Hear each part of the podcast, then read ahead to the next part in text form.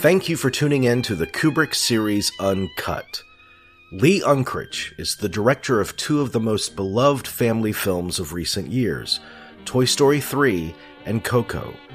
Based on those achievements, you might not expect that he has also built an impressive reputation as the foremost aficionado of Stanley Kubrick's The Shining. How deep is his affection for this film? Well, he spent the last 10 years researching every aspect of its conception, production, post production, and lingering legacy. The fruits of this extraordinary odyssey are now available to Kubrick fans worldwide. Releasing in February, Stanley Kubrick's The Shining is a glorious, limited edition compendium from the publisher Taschen. Written in collaboration with J.W. Rinzler, Mr. Unkrich has assembled a three volume set, including a 900 page day by day recounting of the film's production, and a box of never before seen photos and other ephemera related to this horror classic. You can purchase this beautiful set now by visiting taschen.com. That's T A S C H E N.com. In this conversation, Mr. Unkrich and I discussed the process of putting together this overwhelmingly ambitious project, the stories behind some of the film's most memorable moments, and some delightful encounters he shared with the film's cast and crew during his research, including a particularly delicious account of how he reconnected Shelley Duvall and Danny Lloyd for the first time since the film's release over 40 years ago obviously you're a huge aficionado of The Shining, but when you invest this much time kind of dissecting its production and um, I'm wondering if this process has dampened or deepened your appreciation for the film, the magic of it. That's a really good question, and it's probably both. Yeah, nobody's asked me that, and it's a, it's a really good question because, you know, I spent so many years, you know, I saw The Shining when I was 12 years old when it came out in theaters in 1980, and I, I, I think I was kind of obsessed with it immediately, but there were no resources. There was no internet then. There were no resources to find anything having to do with the making of the film. Not that Kubrick would have been sharing any of that anyway. So I spent many, many years hoping to see things, you know, just as simple as earlier drafts of the screenplay and that kind of thing. And um, when I did finally get my hands on everything I've gotten my hands on, um, yeah, you know what it's like? It's like it's kind of like when you see a really good magic trick, everyone immediately wants to know how it's done. Mm. But once you know how it's done, it's invariably disappointing mm. you know, how simple it is or whatever. Because it was so mind boggling when you saw it. And then, you know, for any magic trick, there's a simple explanation. I suppose the same thing holds true for movies that you can be enchanted and transfixed and obsessed even by a film. Um, but the more you kind of learn about how the sausage is made, um, yeah, I can see how. So I suppose some of the magic of the film, just as an experience of seeing the film, has diminished um, somewhat because I've done this project. Um, but I don't have any regrets. Like I, have had so much fun um, really digging into this and and and trying to tell an accurate story of the making of this film, just because there's so much misinformation online, so many stories that have just been and have been and continue to be exaggerated um, just out of control. Yeah. And uh, I'm hoping that when the book comes out, uh, you know, all that misinformation, I suppose, will still be out there, but I'm hoping there will at least be a, a, another voice of, you know, telling telling these stories as they really did happen, or at least as close as I'm possibly able to make sure I'm I'm, I'm telling an accurate story. Sure. You know, it's it's interesting though when you when you talk about the allure of Kubrick's films, and I find this with pretty much all of them. There's it's hard to articulate what keeps you hooked. It's it's uh, it's in the air. It's ephemeral somehow. You can't quite put your finger on it. At least I can't. But it, it, the thing that keeps you thinking and obsessing about them and returning to them and and they redefine themselves as you watch them over the years and your ex- personal experience grows. Um, so that's that's an interesting process to kind of go into the nuts and bolts of it and Well, it's you know it's interesting. I you know I'm now, and I will be sharing this with the world. I know every single scene that Kubrick shot that that's not in the film, and I have stills from them that are in the book. I have continuity Polaroids. So, um, the thing that is fascinating to me is that because I know of all these scenes that were cut out of the film that that he not only wrote but actually shot, um, and I know where they went, um, and I know the ramifications of having lost them. When I watch the film now, I just watched a screening in London. I was just over there for the unveiling of the book, and uh, there was a screening at the British Film Institute of The Shining, and I hadn't seen it up on a big screen in a pretty long mm-hmm. time. And the experience of watching it was really kind of weird because there was a lot of what I, of course, have always remembered and loved about the film, but I was also seeing like in between the scenes. Like I'm seeing the movie yeah. outside the realms of the finished movie as it exists, and I found myself wondering, oh, like how would that have played if that scene had been there? How would that have changed the tone of the film? And you know, this is all stuff that like Stanley would hate.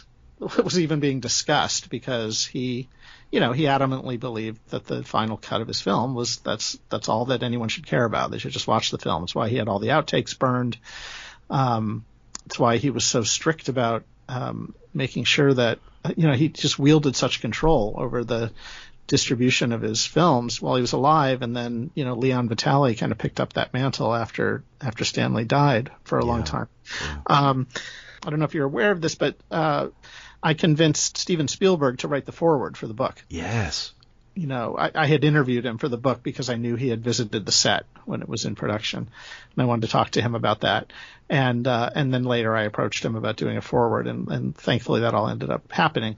Um, but one of the lines, uh, one of the things that Steven said was, uh, and I'm kind of paraphrasing here, he said, "You must read this book I had asked him like what he would say to his friends about it, and he said, "You must read this book, and as soon as you finish, uh, watch The Shining again.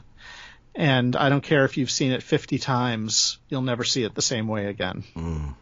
And uh, and I was thinking about that when I was watching the film in London because it, it's now impossible for me to see the film as I saw it when I was 12 or even 22 or 32. It's like it is a different film now because I uh, am seeing outside the bounds of it. And it's the same as, you know, wh- wh- every time I interviewed somebody on The Shining, whether it was a cast member or a crew member, I always tried to ask them about what they thought of the film when they saw it for the first time. And almost invariably, people talked about how they, they really couldn't enjoy it properly because they were there. You know, they were there uh-huh. through the filming of it all, and and much in the same way that the, of the experience I have watching it now, they just see outside the bounds of the movie, of the finished movie, and they have just so many memories, good and bad, about the making of it, and and that's all tied up in it for them, and it's hard for them to just completely divorce themselves from that and just sure. enjoy it as a film. Though some of them have been able to. Mm.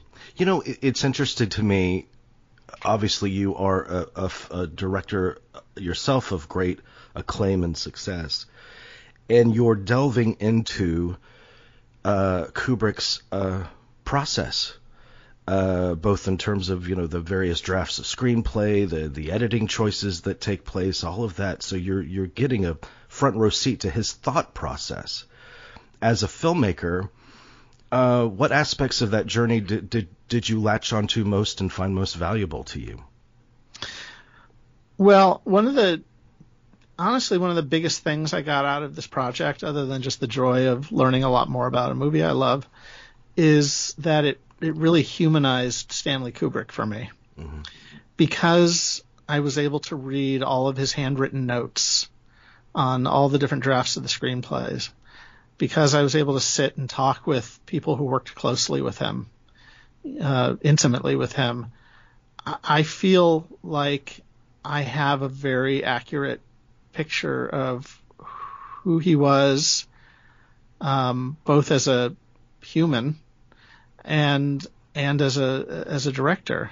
And and and those were sometimes kind of two different people. But I also understand that having been through making films myself you know my my persona at work working with my team is not the same as my persona at home with my wife and kids. Um, you know, Stanley was very much the same. But uh, my point here is that uh, when I say it humanized him, it's because I could see, I had a front row seat to Stanley struggling with mm. things and not always having the answers or or having answers, having having uh, ideas that didn't end up panning out.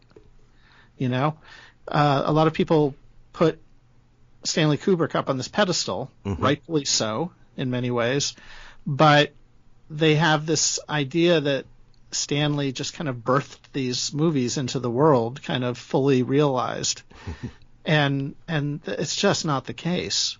You know, um, Stanley almost more than any director I've I'm aware of actually just keep he just kept rewriting and changing and coming up with new ideas even when they were in production you know, as an example, when Stanley was working with Diane Johnson writing the screenplay, they never discussed a hedge maze at the end. That wasn't anything that was part of their screenplay that they wrote. The whole third act really is very ill defined in their. Is, isn't the screenplay. isn't the book the, the the kind of the topiary animals come to life? So was yeah, well, and he never. I mean, he considered it, but I think he knew that, in, especially in 1980, there wasn't the technology to to uh-huh. achieve that. But then, you know, I think as we saw in the you know Stephen King's own version of The Shining, the TV movie, you know, they did do it and it looked silly, and that's what Stanley was worried that it would yeah. just look silly. It's one thing to read it and have it in your imagination, and it's another thing to see it actually realized visually. Um, so anyway, lots of changes. Like here's another example when Scatman Crothers showed up on the set to, to film his part, he was there pretty much near the very beginning of production in 1978. Um, and uh, they shot all of his scenes from the first part of the film, you know, touring the kitchen, sitting with Danny, talking about The Shining. They shot all that stuff, and then um, Stanley released him for a time because he, he shot not completely, but more or less in continuity. Um, and so it was many, many, many months later that that uh, Scatman came back, and Scatman, as far as he knew, even when he was filming those opening scenes, he thought he was going to show up at the end of the movie and save Wendy and Danny because that's what happens in the book, and that was his only frame of reference. So. He he shows up only to find out, oh no, that's not going to happen, and in fact, Jack's going to kill you the moment you walk in the door, right? So he had, you know, he had no idea that was going to happen, and it's just another example of Stanley making a lot of changes, you know, pretty late in the game. What a brilliant um, decision that was. I mean, f- first of all, it, it, in terms of the the thrilling aspect of it, you take away their one life raft, and you know, the second he arrives. It's the only thing that you have any hope yeah. for saving them, right? and you and he just you just see his journey, his slow journey to being concerned about them, to traveling across the country. Yeah, everything. He goes through hell and high water to get there, and yeah, he walks in the front door and gets killed. So I think I think Stanley did that for many reasons. One, I think that he probably liked confounding the expectations of people who were coming in who loved the book. Mm. Because his intention never was to just make the book as it was written. He was kind of using it as a jumping off point to create his film. And so, you know, he knew it would probably shock people and surprise people to have that happen. Um, I know he also fretted at some point during production that there wasn't enough blood in the movie. Huh.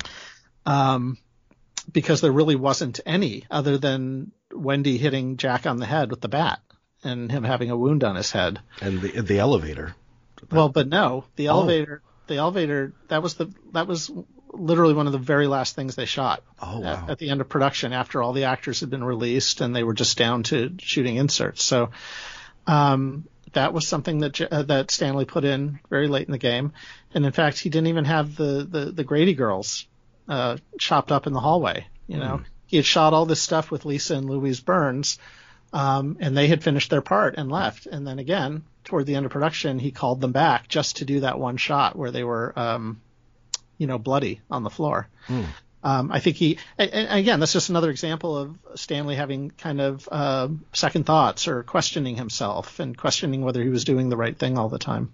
That's so the, that's so valuable because yeah. Uh, I mean I, I know a lot of people consider Kubrick a deity, and and he is among film filmmakers, obviously. But but it's so valuable to to know that no, this was a man that was as great as he was because he worked really hard. I mean, he exhausted every possibility. He did, but also, and this is another thing that people don't often know about him, but I do talk about a lot in the book, uh, is that Stanley was highly collaborative. Stanley, you know, Stanley was constantly asking questions of people, everyone. It's like anyone. You talk to his family, you talk to Christiane, his wife. She's, she says Stanley was always asking questions. And sometimes it was because he wanted to learn about some new technology or he wanted to know about some new stationery. Mm. was, you know, it was like any little thing. He was always asking questions, and that included his own films while he was making them. He was always asking people what they thought. Uh, if you read Matthew Modine's diaries uh, for the making of Full Metal Jacket, he talks extensively about just that, about how Stanley didn't know how to end the movie, and he was constantly pulling people in and asking them, "How do you think it should end? How do you think it should end?" Mm. And that's not something you would normally think about Stanley Kubrick, but that's the reality of it: is that he was a human. He, uh, you know, he had impeccable taste, um, and was a really fantastic filmmaker, but he did have to work hard on every single project that he made, and um, didn't have all the answers.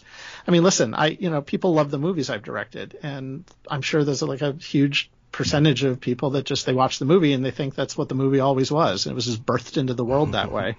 But I look at the film and I see the six years of everything it took to make it, and the and the three years of just developing the story and throwing out ideas and and and abandoning things and on and on and on. Like yeah. I see all that history and and you know, Stanley's films have that same kind of backstory. And in the case of this, my new Taschen book, um, that's what we're really kind of exposing as much as I was able to.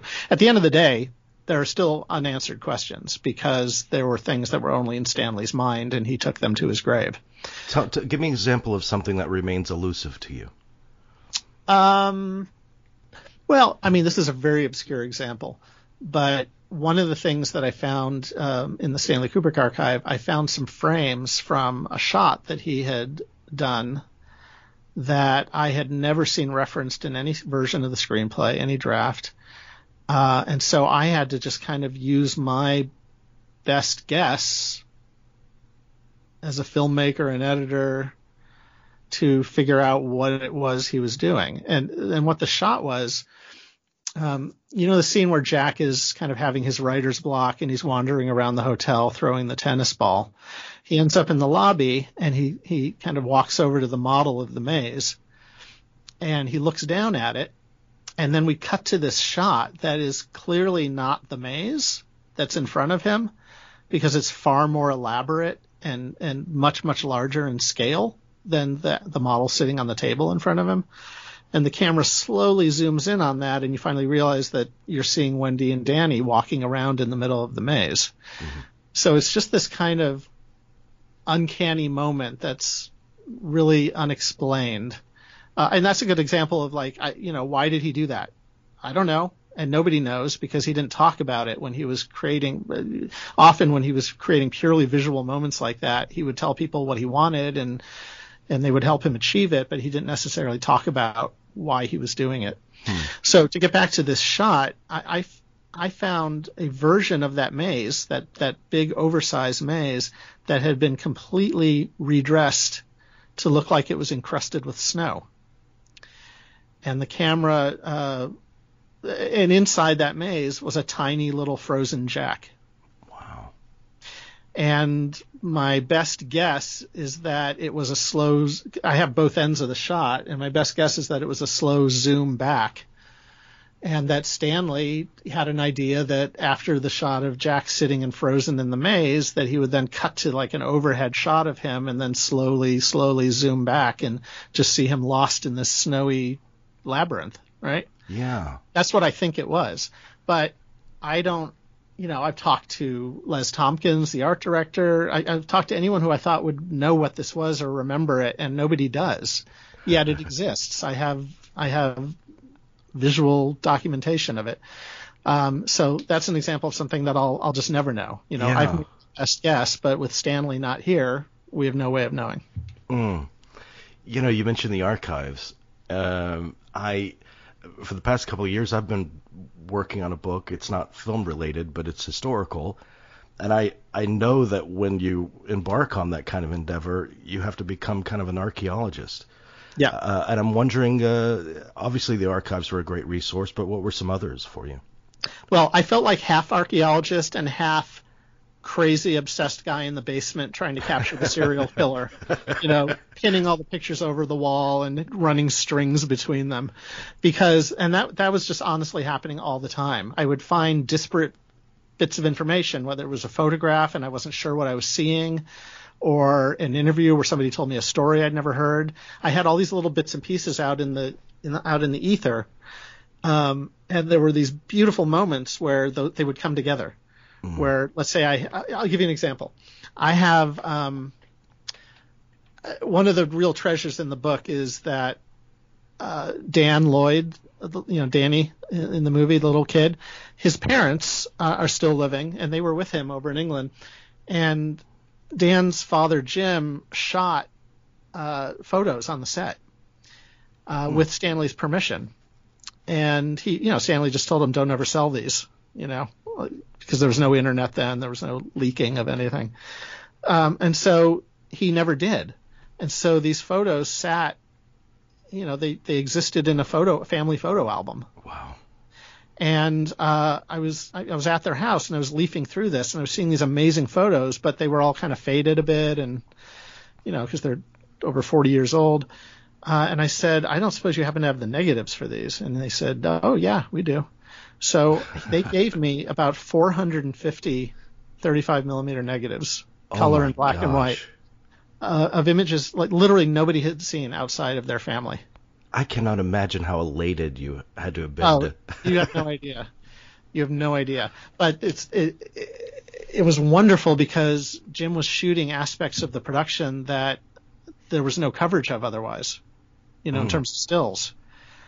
Uh, and an example of that is, uh, you know, Wendy and Jack and Danny driving up in the car at the beginning of the movie, the whole yeah. cannibal scene.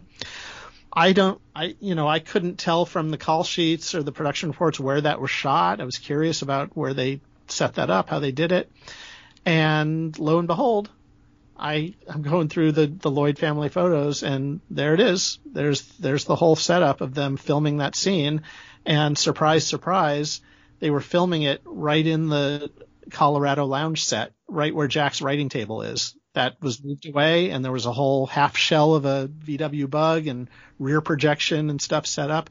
And there were photos of it you know? And if I hadn't if I hadn't found the who knows what would have happened to these photos? You know they they probably I'm guessing they probably would have been lost to time eventually. Oh that's um, just that's a jewel right there. it really is. So I um oh so here's another story so one of the photos that the Lloyds had uh, was on the back lot at Elstree, and it's a photo of Danny um, in I think he's in one of his costumes from the movie. I'm not sure. Uh, with his brother Mike. Uh, Danny was five while he was making The Shining, and he turned six at a certain point during the production. Um, and he, but he had an older brother who was much older than him. His brother Mike was about 14 when they went to England to um, to shoot the film. So it's a photo of Dan and Mike and Vivian Kubrick, Stanley's daughter, and then there's this guy in the background, this guy with a big mustache sitting and smiling. And, um, you know, in the course of all my work, uh, I got to know just about every crew member by sight. Like I, I can look at any photo and, and probably identify every last person in the photo and who, what their name is, what, you know, what their role was on the film, with the exception of just a small handful of stagehands that sometimes showed up. So this guy in this photo, I, I I never saw him in another photo ever. So mm. I had just kind of given up, like uh, whatever, it doesn't matter. He's just some guy. So cut to several years later, I'm sitting with Leon Vitali and I'm showing him all of these photos and kind of going through all this stuff. And he's just delighted because it's bringing back lots of memories and stories that he maybe wouldn't have thought to recount. And we get to that photo and he says, "Oh, you know who that is?" And I said, "No." He said, "That's Werner Herzog." You're kidding.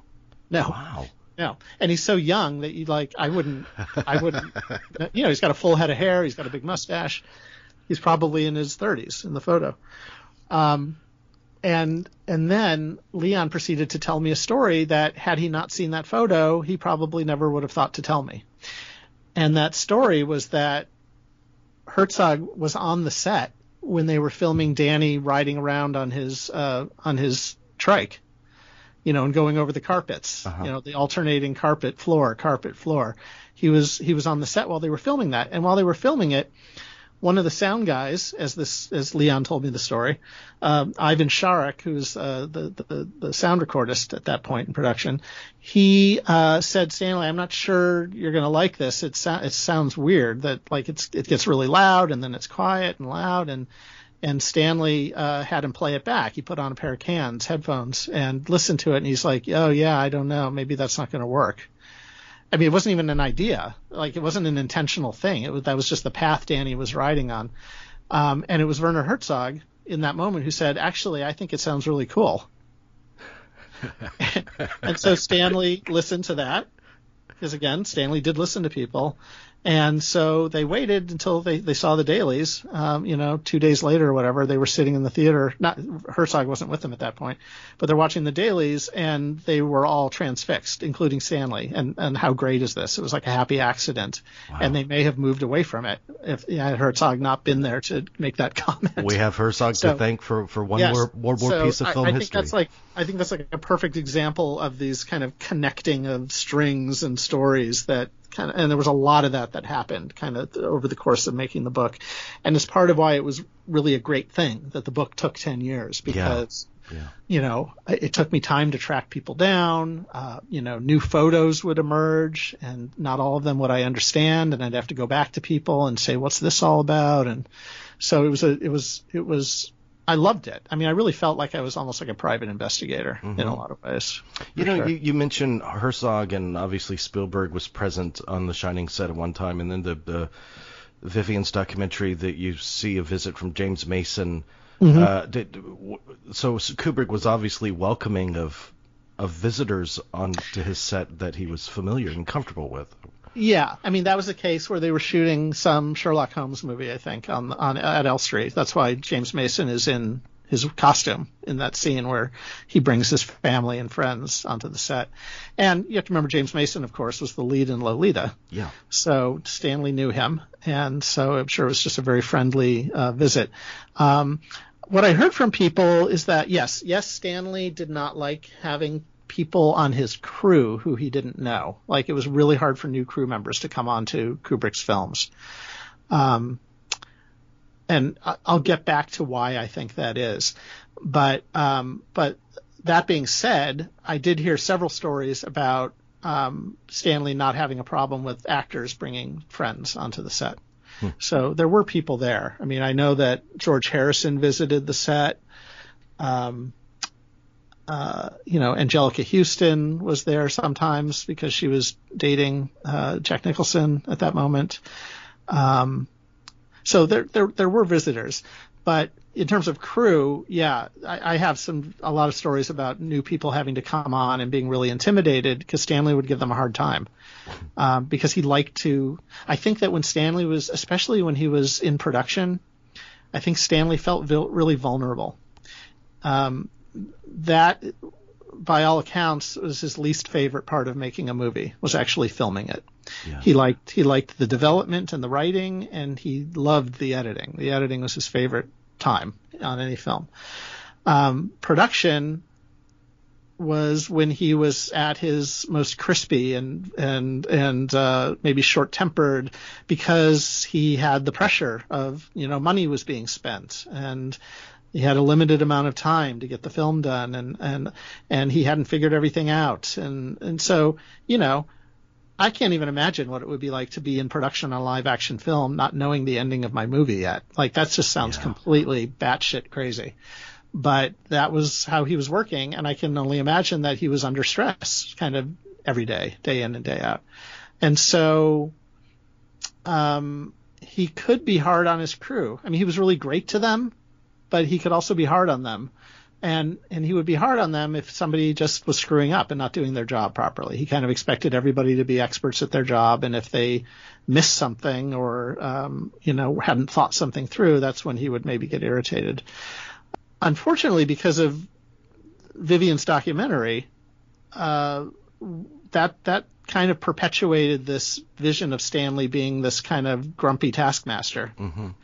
Um, and that's because those were the moments that he chose to have in the film because, you know, he had final say over what was in Vivian's film. And, you know, I heard stories from Gordon Stainforth, who edited it, and talking to Vivian, you know, they were frustrated because they had scenes that they wanted to be in, but Stanley, you know, was leaning towards certain scenes, and he also wanted to have a lot of uh, clips of the actual movie in it. And and for every clip of the movie that they put in it was another documentary scene that they weren't, weren't going to have time for. So um, Stanley definitely uh, I'm sorry, I'm like wandering off so tangentially with all this, but no, it's all, I love it. It's all love interesting it. to me.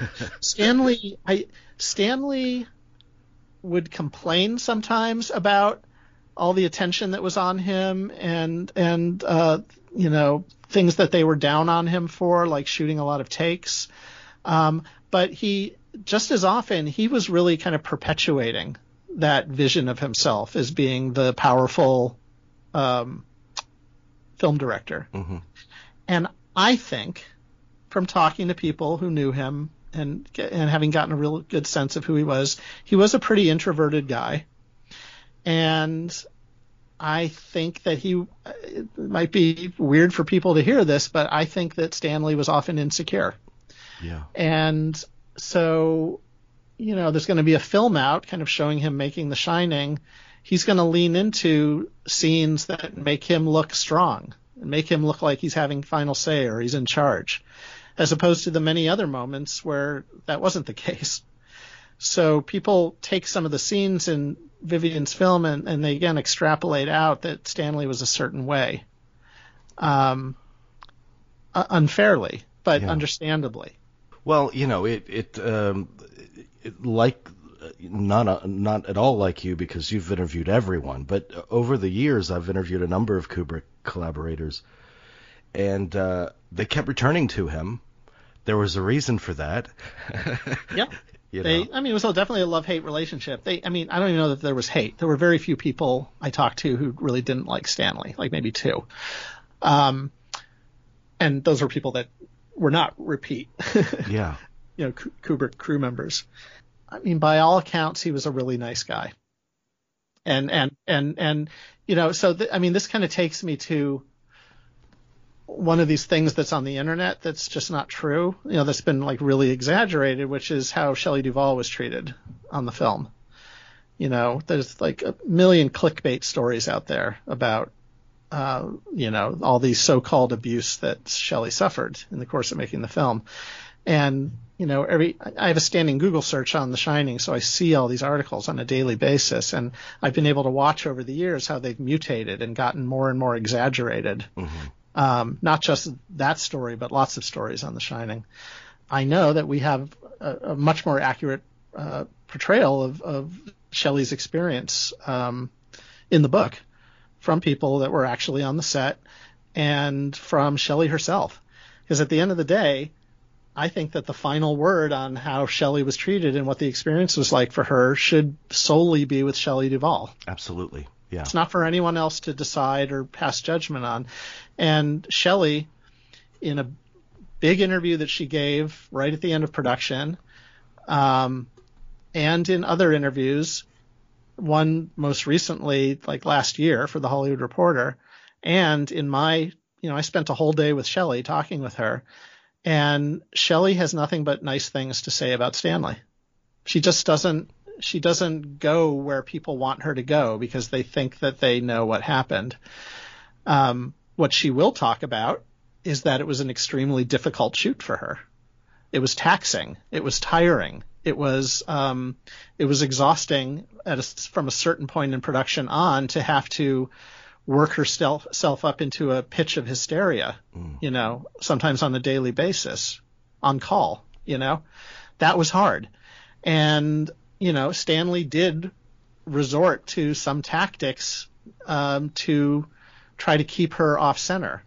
Um, you know, he he had a, a few, he had several um, assistant directors, and they were lined up to be kind of good cop, bad cop with her. They all talk about it. You know, there were some that were there to like give Shelley a warm hug, and there were others that just kind of didn't give her any sympathy, just to keep her kind of unsettled. Mm. And you could say, is that is that a form of cruelty? Mm, perhaps, except that she knew it was happening, and she knew why it was happening. She didn't enjoy it necessarily, but she always understood, and she still talks about it now, that it was a means to an end. She's very proud of her performance in the film, and even though it was, uh, you know, very criticized at first and over the years, I think people now mostly have gotten to uh, an assessment that, um, you know, that that her performance is really, really great, and she's doing she's playing the part she was asked asked to play. You know, I, I think her performance is one of the great ones of that decade, actually. I think it is too. And let me, I'm going to read something to you that um, I've only mentioned this one other time. When I was interviewing Spielberg, one thing that didn't make it into the book just because there wasn't a, a, a, spot for it, I'm going to read a quote of his. He, he says, ultimately, the only thing in the story that can save little Danny is Wendy. But Wendy seems weak, so all the suspense for me is will Wendy be strong enough to stand up to Jack and save mm. her son? Mm. And that's why Shelley Duvall's performance is, I think, equal to Jack Nicholson's. Her performance is as good as Jack's and Jack's is as good as Shelley's. That's so well put because because a big question for me when considering The Shining, I think the the conception of Wendy in the book is is a lot more. It's the model wife, uh, mm-hmm. you know, the the the conventionally beautiful uh, wife. Um, and so you think she's an extraordinary actress, but what? Why go with Shelley Duvall? It, it was a outside the box choice. And, yeah, and Stanley says it was, uh, you know, there were many things that Stanley lifted right out of the book. There's dialogue in the movie that's right out of the book. So he took from it what he responded well to, but things that he didn't respond to, he jettisoned and rethought and, and made it interesting in a way that he would find it interesting. And one of the things that Stanley was really interested in were the dynamics of marriage. Uh, and I think that, you know, he was thinking about that a lot because he was for many decades developing what ultimately became Eyes Wide Shut, which is very much an examination of, of marriage and, and how relationships change when when you become a married couple. Mm. Um, and so I think he saw, I think he thought it was prob- it was more interesting to have a family coming into this situation where they're going to be isolated at the Overlook if they are already uh, in this very dysfunctional state and being at the hotel only turns the volume up on that and causes them to shred.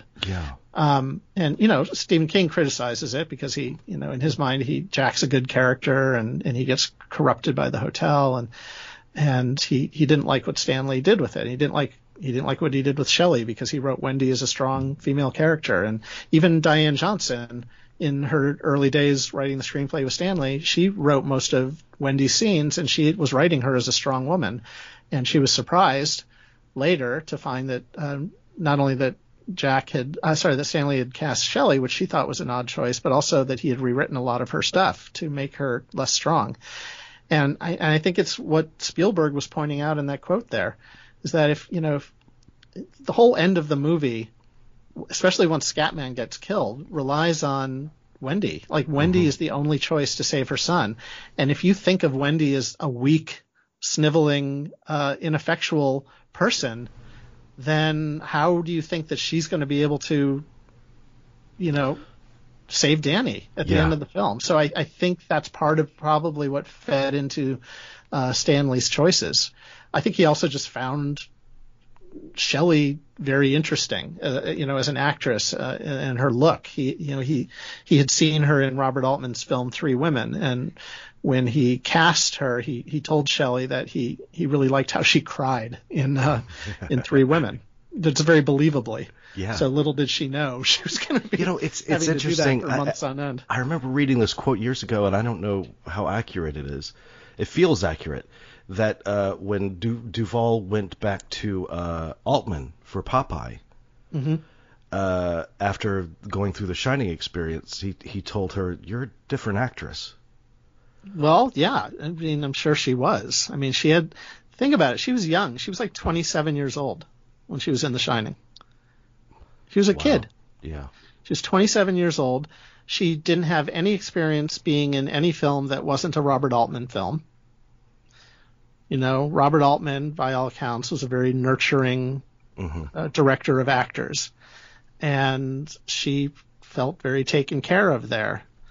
And then here she is, flying off to England. Uh, I don't know if she had been to England even before. I'm not sure about that, but certainly to to be away from home for you know a year, having just broken up with Paul Simon right before right. Uh, you know, leaving for England. So she's already in this fragile state. And then, you know, she, she doesn't know anybody there. And on top of it, she's working with two really, really strong personalities between Jack Nicholson and Stanley Kubrick. And I think she often felt a little, um, I mean, you can hear it in, in Vivian's documentary. There's a clip of Shelley being interviewed, and she talks a bit about how um, she feels like she wished she got paid attention to a little bit more because she mm-hmm. felt like Jack was getting all the attention. And so you can feel that vulnerability in that moment, in that in that clip. And I think that was probably pervasive for her. Yeah. Now, all that being said, she very much had a social life during the course of making The Shining. You know, she was dating Ringo Starr for a portion of it, and he was whisking her off to Monaco. I mean, so it's not like she was just sitting uh, pulling her hair out in the hotel pulling room. her hair out yeah. and uh, well that's the other that's another example. In you know in in the documentary Shelley you know says that hunks of her hair are falling out at one point. And she shows Stanley and it's like four hairs or something. And and Stanley kind of gives her a hard time. I mean he's doing it playfully but you could also read it as him just being mean to her. But he was just I think he's just being sarcastic like oh okay yeah hunks of hair. Um so uh, again, that's another moment where, you know, because that was a moment that Stanley chose to be in the documentary, you know, or okayed that being there, it just kind of perpetuated him being a little bit more, I don't know, of, a, of an asshole a bit. Um, and, you know, and certainly the scene where he's yelling at Shelley when she misses her cue. Um, uh, you know, that's the scene that everybody points to that mm-hmm. supposedly exemplifies how Shelley was treated throughout the entire film, which again was just not at all true. I have plenty of photos of them laughing together and having a good time, and um, that will, uh, that will be good to see. That will be yeah. good to see. Yeah. And you know that moment at the door when Shelley didn't come out, that was at the very end of production. Like they are, that crew is exhausted. Shelley was exhausted. Stanley was exhausted, and they were shooting this really elaborate setup where they it, it, took a lot of coordination to get the the snow machines going just right, and they would only have little windows of time when the wind wasn't picked up. So there was a lot going on there, and then Vivian happened to be rolling when they when they rolled cameras, and and Shelley missed her cue. And so, yeah, Stanley kind of was really frustrated with her. Is he like swearing at her and being cruel? No, he's expressing frustration and she's expressing frustration back that she didn't think, you know, she didn't do it on purpose. So they, they just kind of captured this moment that was right. a, a crispy moment that happens on any set at some point. And again, because it was uh, memorialized in the documentary, it's led to a lot of. Um, it's come to represent the whole, and it, yeah, it wasn't. It would be like way. it would be like if you showed somebody uh, an animal's paw and its ear and a tail, and then said, "Okay, draw that animal." you know, people don't know all the in betweens. They don't know the day to day on the set because it wasn't documented. Yeah. Uh, in Vivian's film. I don't like seeing Stanley disparaged in the way that he often is. I don't like seeing Shelley's experience um, uh, told in a way that's not true. I especially don't like people saying that Shelley developed her mental illness later in life because of how Stanley treated her. Right, right. You know, Shelley, first, you know, anyone who's lived with mental illness in their family knows that uh, mental illness is not something that just happens because something happens to somebody. It's can happen for any number of reasons, and and who knows how long this was part of Shelley and and why it manifested when it did, but it certainly wasn't in reaction to filming a movie.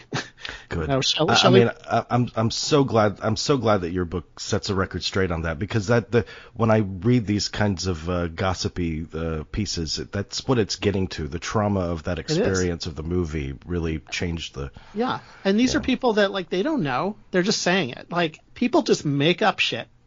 You mm-hmm. know, they just make up shit and they write it, and all of a sudden, because it's an article on the internet, people assume it's true.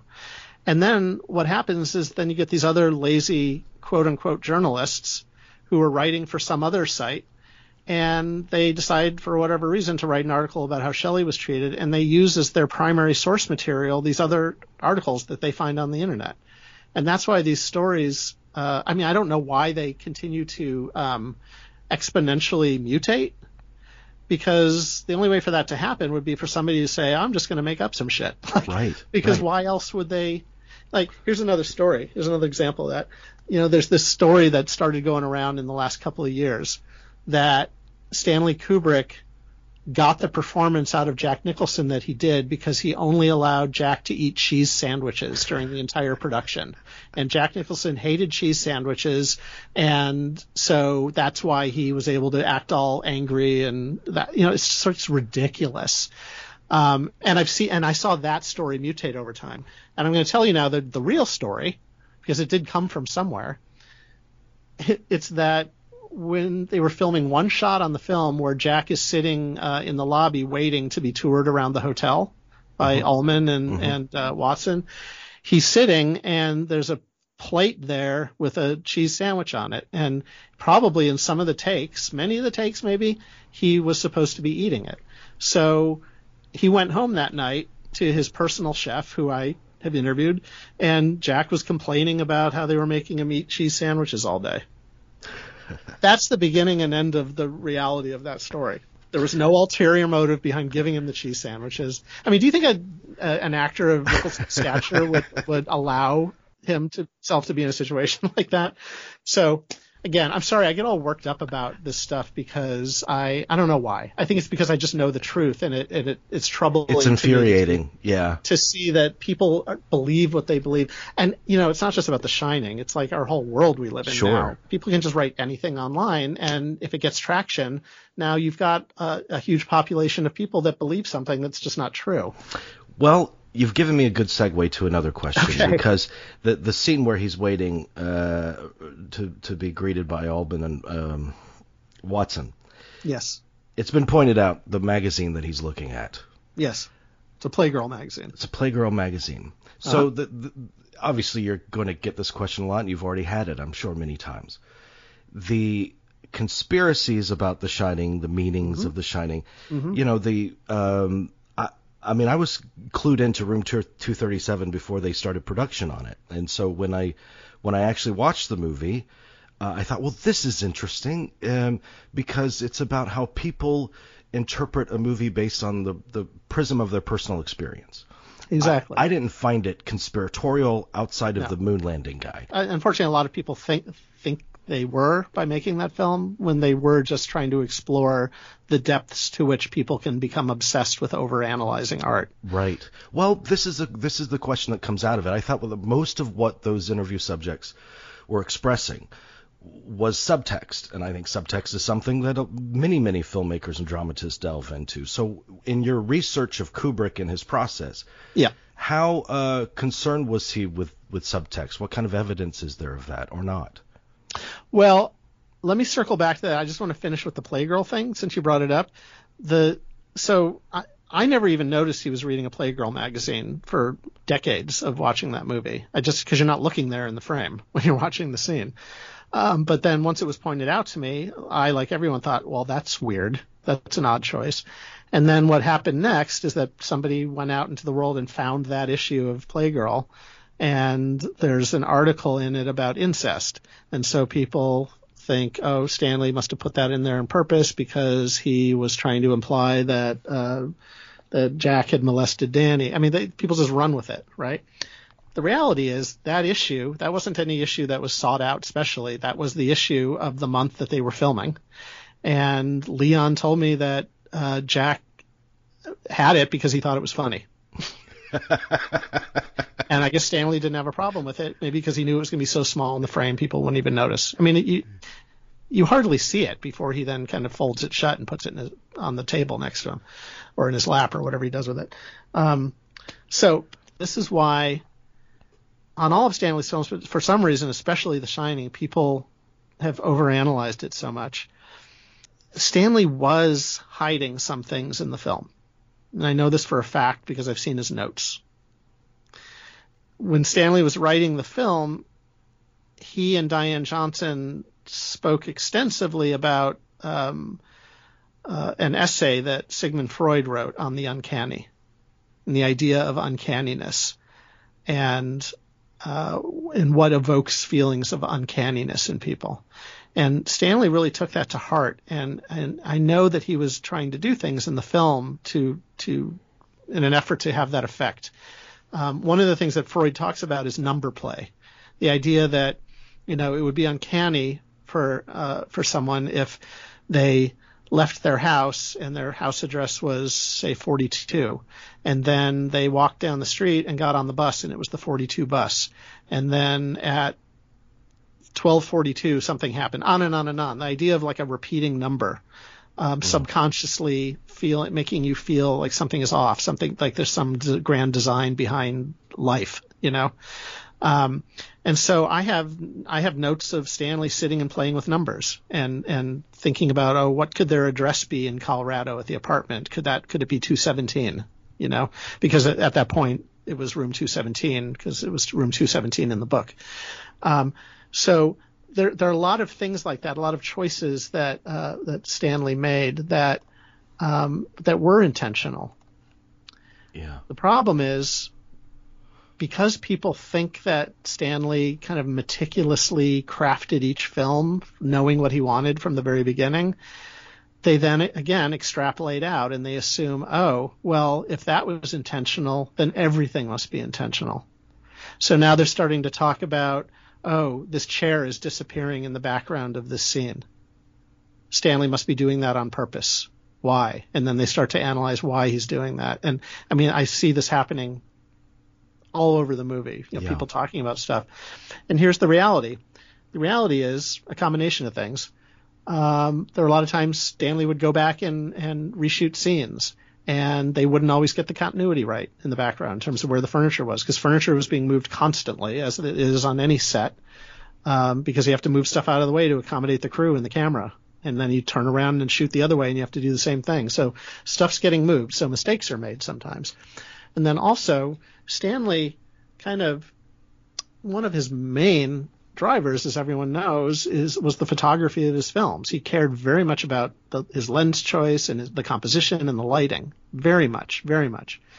And Stanley would not hesitate to remove something from the background of a shot if he thought it was getting in the way of his composition, you know, or awkward, uh, say a, a chair or a lamp appearing behind someone's head in an awkward way. He would just get rid of it mm. because that's what you do as a filmmaker. Like when he made The Shining, when he made all of his films, you know, he just anticipated that people would see the film once or maybe a few, couple times if they liked it, and maybe on home video later they'd watch it a bit.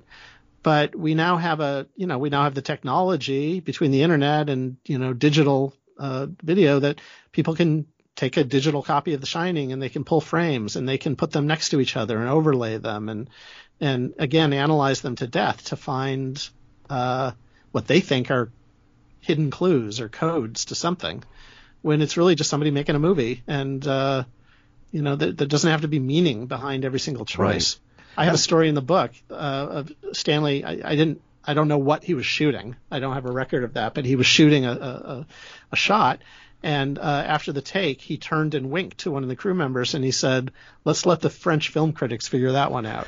You know, so he.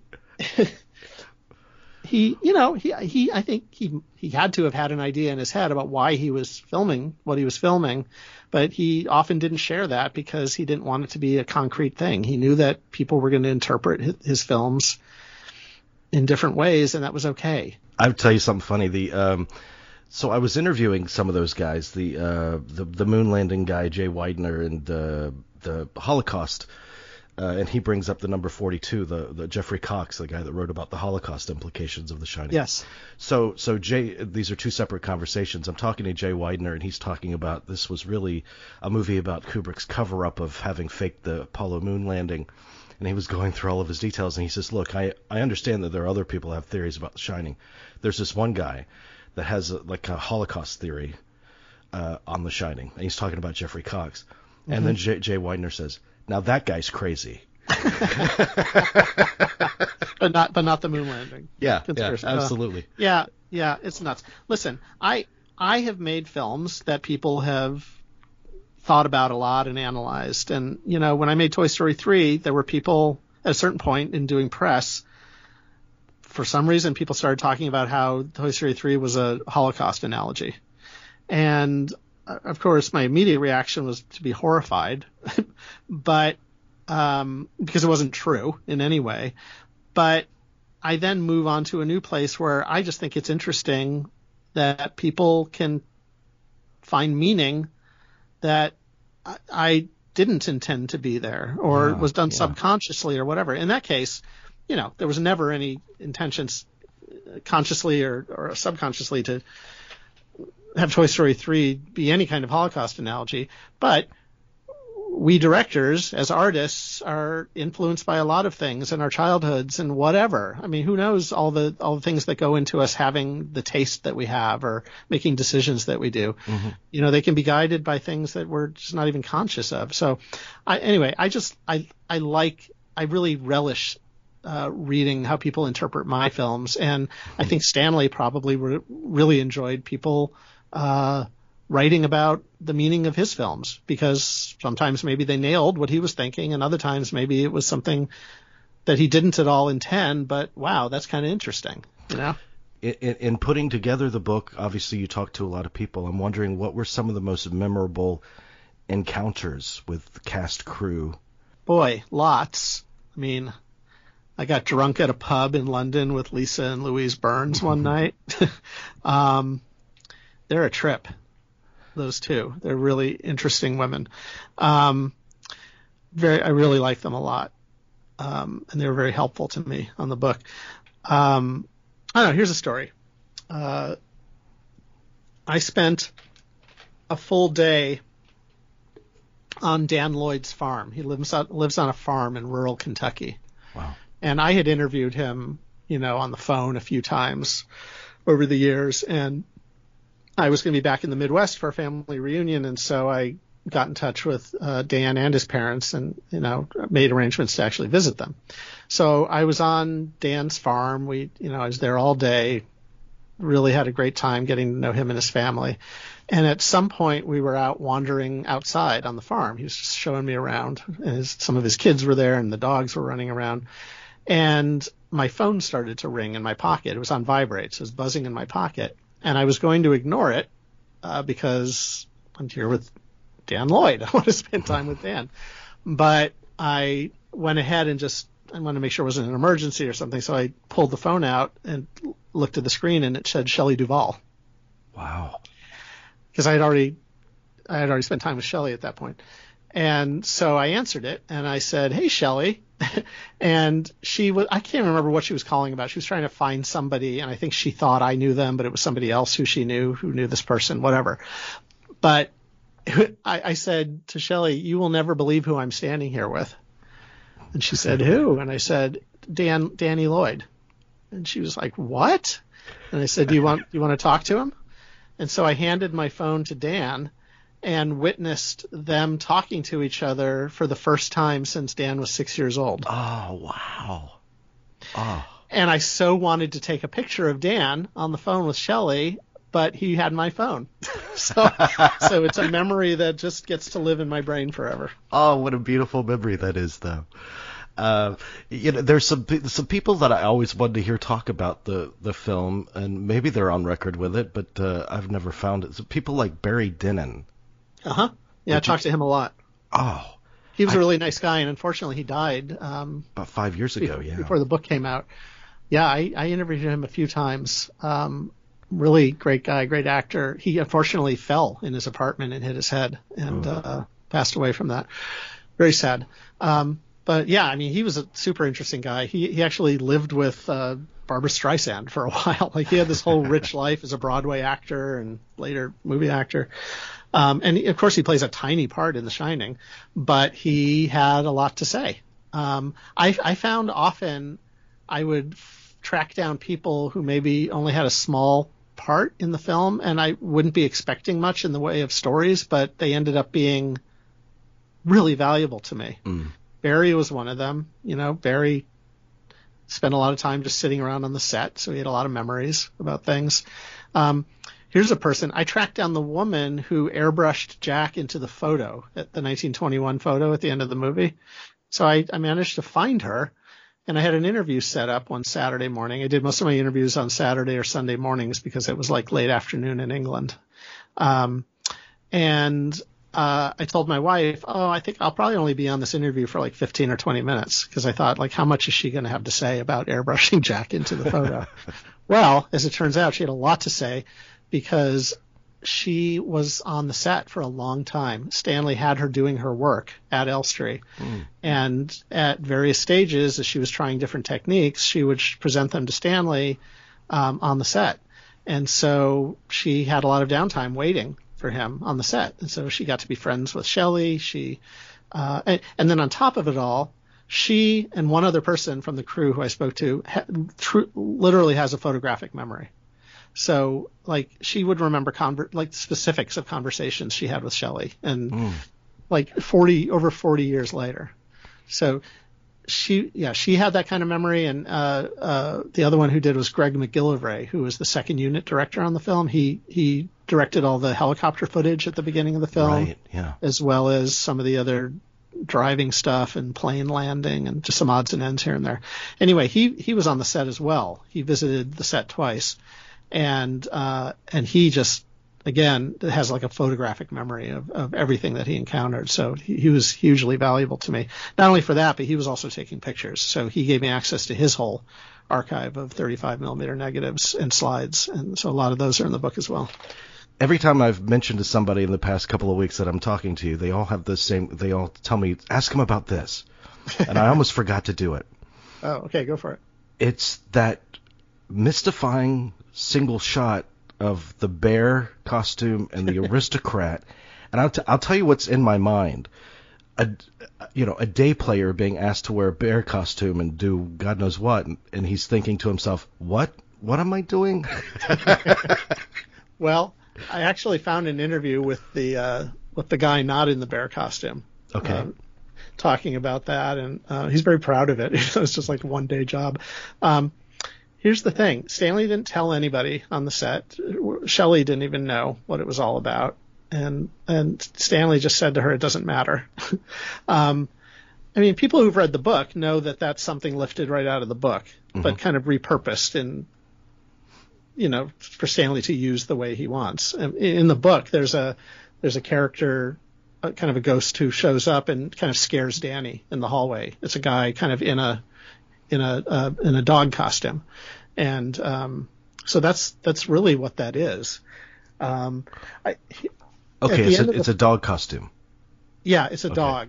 It's not a bear. I know okay. it looks like a bear. People call it bear dog sometimes. there are a lot of bears all over the film. There's a lot of art on the walls yeah. of bears. So who knows what that's all about? And you never see it in the film, but Danny had a Winnie the Pooh lamp in his room, and he has Winnie the Pooh sneakers he's wearing sometimes. So I don't know. There was something there. So again, Stanley Stanley was like, I mean, if you're going to make a choice of something, why not have it be a considered choice? You know, rather just mm-hmm. randomly picking things. And so he had whatever was happening in his head. He had some organizing principles of how he was making some of the choices he was making. um, you know, a lot of people criticize the, the the scene where Shelley runs into the lobby and sees all the skeletons. And in fact, Stanley ended up cutting that out of the European version of the film when that was released later that year. I think in part because he a lot of people criticized him for that. And you know, I hear a lot. I have a lot of people say, you know, why would he do that? Like, why is that in there? It's so stupid. And my response is, well, he was doing it for a reason, obviously. You know, Stanley, when he set out to make The Shining, he wanted to make a film that was different than any other horror film that had been out there. And one of the big choices he made was to have the entire movie pretty much be brightly lit. You know, mm-hmm. you would think, mm-hmm. you know, ooh, like old abandoned hotel, uh, you know, in the winter, make it dark and moody, and um, and a lot of the people on the crew even were confused about why everything was so well lit. And I think it's because Stanley was trying to just do something different and show that horror can come out of brightly lit places. Yeah. Um, so then you have to question, okay, then why did he do that shot with the skeletons? Because he did it for a reason, and people went through a lot of effort to dress that set with the cobwebs everywhere and everything. And I go back, to, and I don't have that. This is one of the things where I don't have a concrete answer, but I have my opinion. Um, at the very beginning of the film, when Jack's being interviewed, after Ullman tells him the story about Grady killing his family, he then asks Jack, "Do you think your your your wife is going to be okay with this?" I can't remember the line exactly, and Jack says, "No, she'll love it. She's a she's a confirmed uh, ghost story and horror film addict, Uh huh. right? Why is that there? Right. Why that line? And so I think what Stanley was thinking was the end of the film, he knew that he didn't know at the beginning of production even, but he knew there was going to be some kind of climax that was going to involve Danny being in peril and Wendy having to save him, whether he killed Jack, she killed Jack, or whatever. He went through lots of different ideas. Um, but he ended up with, you know, a situation where Jack is chasing Danny with an axe. He's gone off after him. You know, what is what is Wendy to do? She's like desperately running around that hotel trying to find him.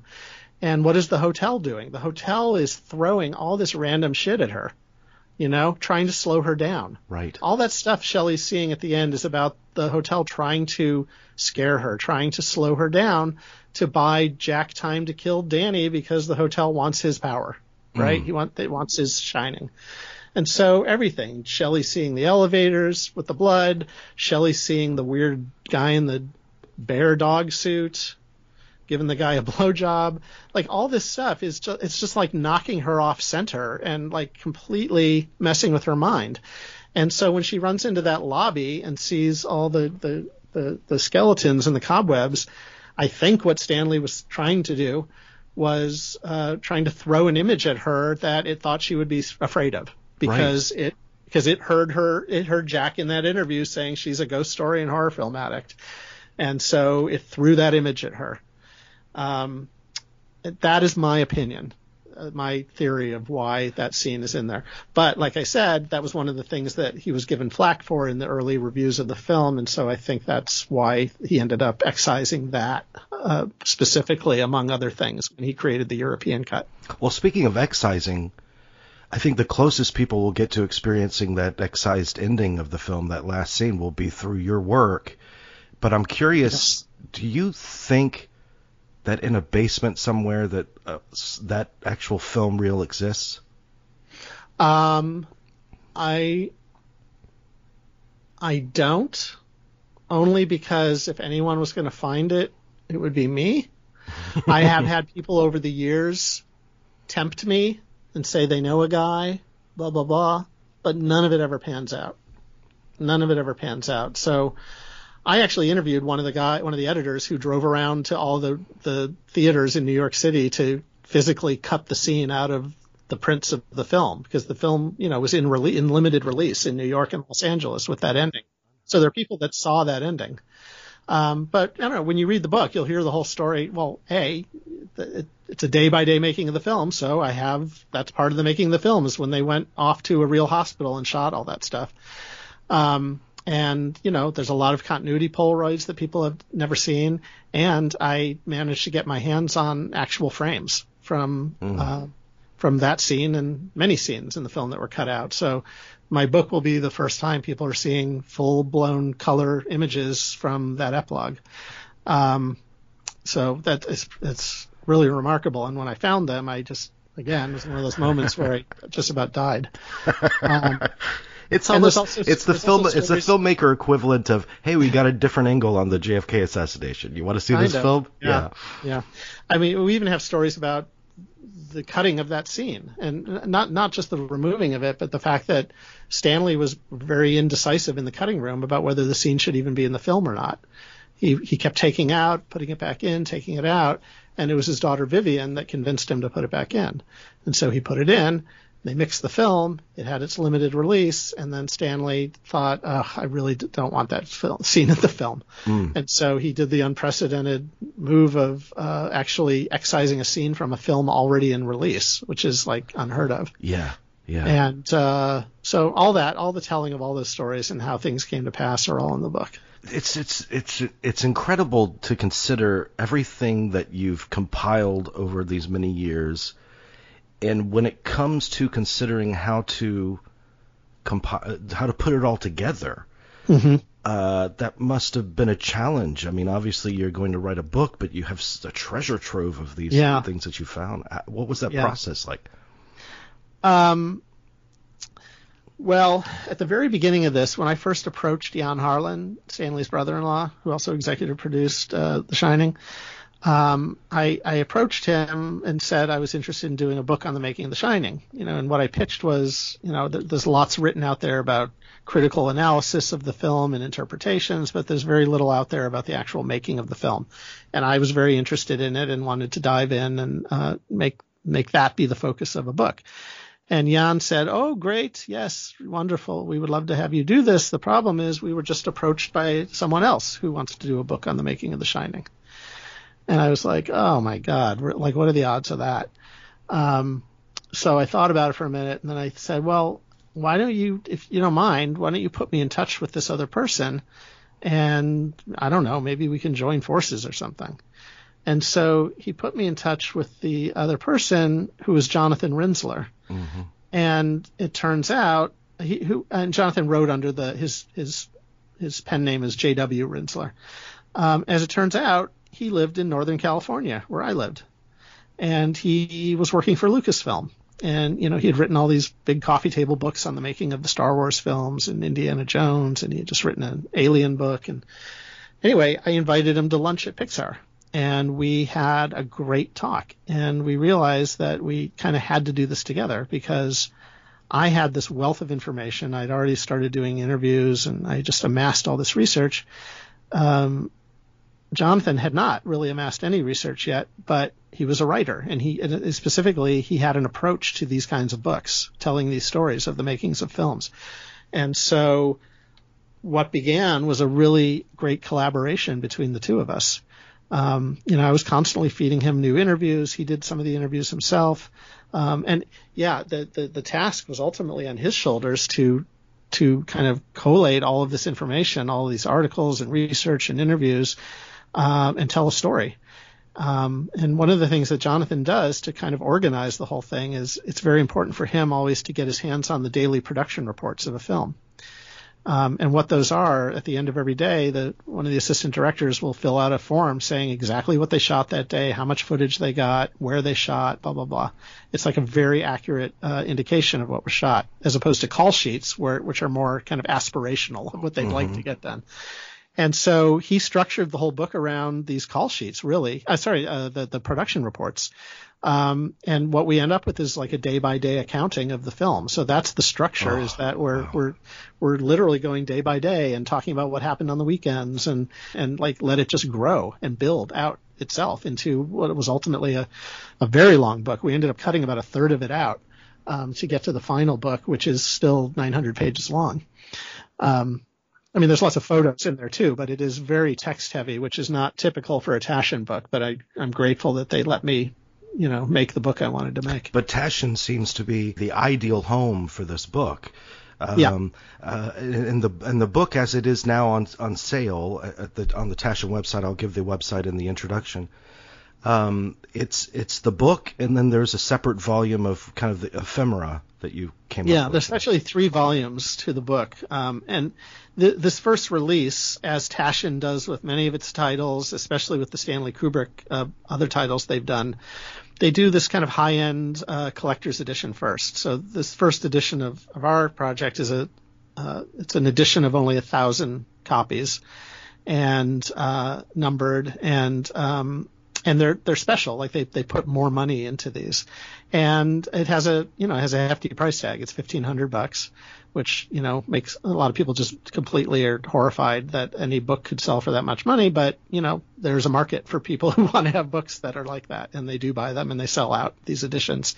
Um, eventually, Taschen will, as they do did with the other Kubrick books, there will be a, a much much much more affordable trade edition, um, which will hopefully be everything that's in the collector's edition that we released. We we haven't kind of worked out all the fine details of that, but it has to be reformatted to some degree to make it more cost effective to produce um, and not be so oversized because this this uh, this box with these three volumes weighs 42 and a half pounds.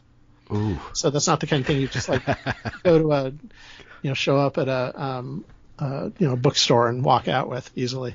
Um, so uh, yeah, it's three volumes. Um, one of the volumes is is inspired by a, a, scrapbook in the movie that was part of the story, but Stanley ended up excising.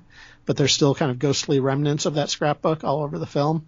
So we were uh, inspired to create kind of a, a facsimile of that scrapbook, and um, I recreated a, a, ton of articles about the sordid history of the Overlook, um, using uh, bits of partially written articles and things that were created for the scrapbook in the movie, which unfortunately doesn't yeah. exist anymore.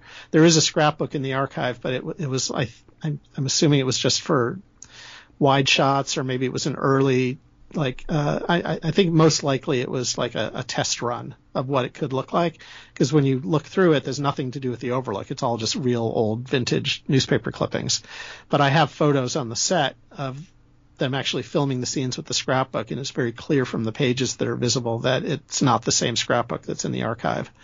Um, anyway, sorry, I went off on a tangent there, but we were inspired by that scrapbook, and I created all these articles and and and did my best to make them as real looking as Stanley would have wanted the the clippings in his own scrapbook to be. But the, that then gives way to what is basically a big photo folio, one one uh, big beautiful oversized photo folio, one image per page, um, uh, all through kind of the the making of the film. Um, it's gorgeous and big and heavy and beautiful. Um, the second volume in the box is the actual making of which is a smaller, much more hand-holdable um, book that's you know roughly 900 pages, which is the entire story of the making of the film from its conception through uh, the cultural impact. The other thing that I think is really cool and that people are going to like is that yes, this is very much the making of The Shining, but we do delve deeply throughout the book in these sidebars into Stanley himself and what he was like to work with, how he worked with actors, um, uh, to, just on and on and on. So we have these sidebars, and I, I, think they offer, I know that they offer a lot more insight into who what Stanley was really like to work with than what I've seen out there in the world. So I'm hoping people find that valuable as well. And then the third the third thing in the box is uh, it looks like a box of Jack's typing paper. And when you open it, the first thing on top is people get exact copies. I mean, they're literally scans of the original um, 127 or however many pages were typed up of the no play pages. Oh, so they get all of those pages, and uh, I think there are only two missing because I actually I want to make sure they were put in the box in the right order. So I went through the film and was looking. I was actually identifying each page that's shown on screen, and there were only two that were missing for some reason, but everything else is there. Oh, that's uh, remarkable. And then there's a bunch of other ephemera in that box underneath the typing pages. Um, Vivian Kubrick gave me uh, a continuity script that she was gifted at the end of filming, um, which was, you know, the continuity supervisor, June Randall's personal continuity script that had all her notes in it, has all her production Polaroids taped into it. Um, there's lots of bits of uh, paper taped in where Stanley has written new dialogue on the set and they've just taped it into the script. Um, anyway, we made an exact copy of that really cool continuity script, and people get that entire script, um, which also has lots of scenes that aren't in the movie. Um, and then uh, I I visited uh, Saul Bass's archive. Saul Bass is the graphic designer who did mm-hmm. the original Shining poster, the yellow poster with the black lettering in the face. Um, I I got my hands on every last scrap of doodling um, from when he first got the job through the final design. Uh, there have been a handful of those online because, um, you know, when he narrowed it down to a few that he originally sent to Stanley and Stanley sent his notes back, those have been out in the world. Um, but I have tons of other just concepts and, and just slowly shaping and working his way towards that final logo. And we made, we made like a whole little book of that. Um, I also found some production design sketches, the only ones that exist on the film, where it's a lot of exploration of the lobby and the Colorado Lounge uh, that were done. So we made a little book of that. And then uh, Tom Smith, who was the makeup artist on the film, um, he in his downtime would draw caricatures of the cast and crew, and he kind of gave these little booklets of caricatures out at Ooh. the end of production. And I got my hands on one of them, and so we we kind of it's not the entire thing, but uh, I kind of picked all the people that I thought were the most interesting, and we made a whole kind of book of all his caricatures. Well, you've been sitting on this feast for years, and, and I was I was so elated that it's finally uh, being birthed. Well, Lee, my friend, thank you so much for your passionate and hard work. It, it's paid off for all of us uh, that adore this movie, and I can't thank you enough for all the time you've given me today. Thank you. Of course, yeah. I've I've listened to your other uh, Kubrick and Shining things over the years, so it's fun to be at the end of this project and be able to uh, to uh, participate in that.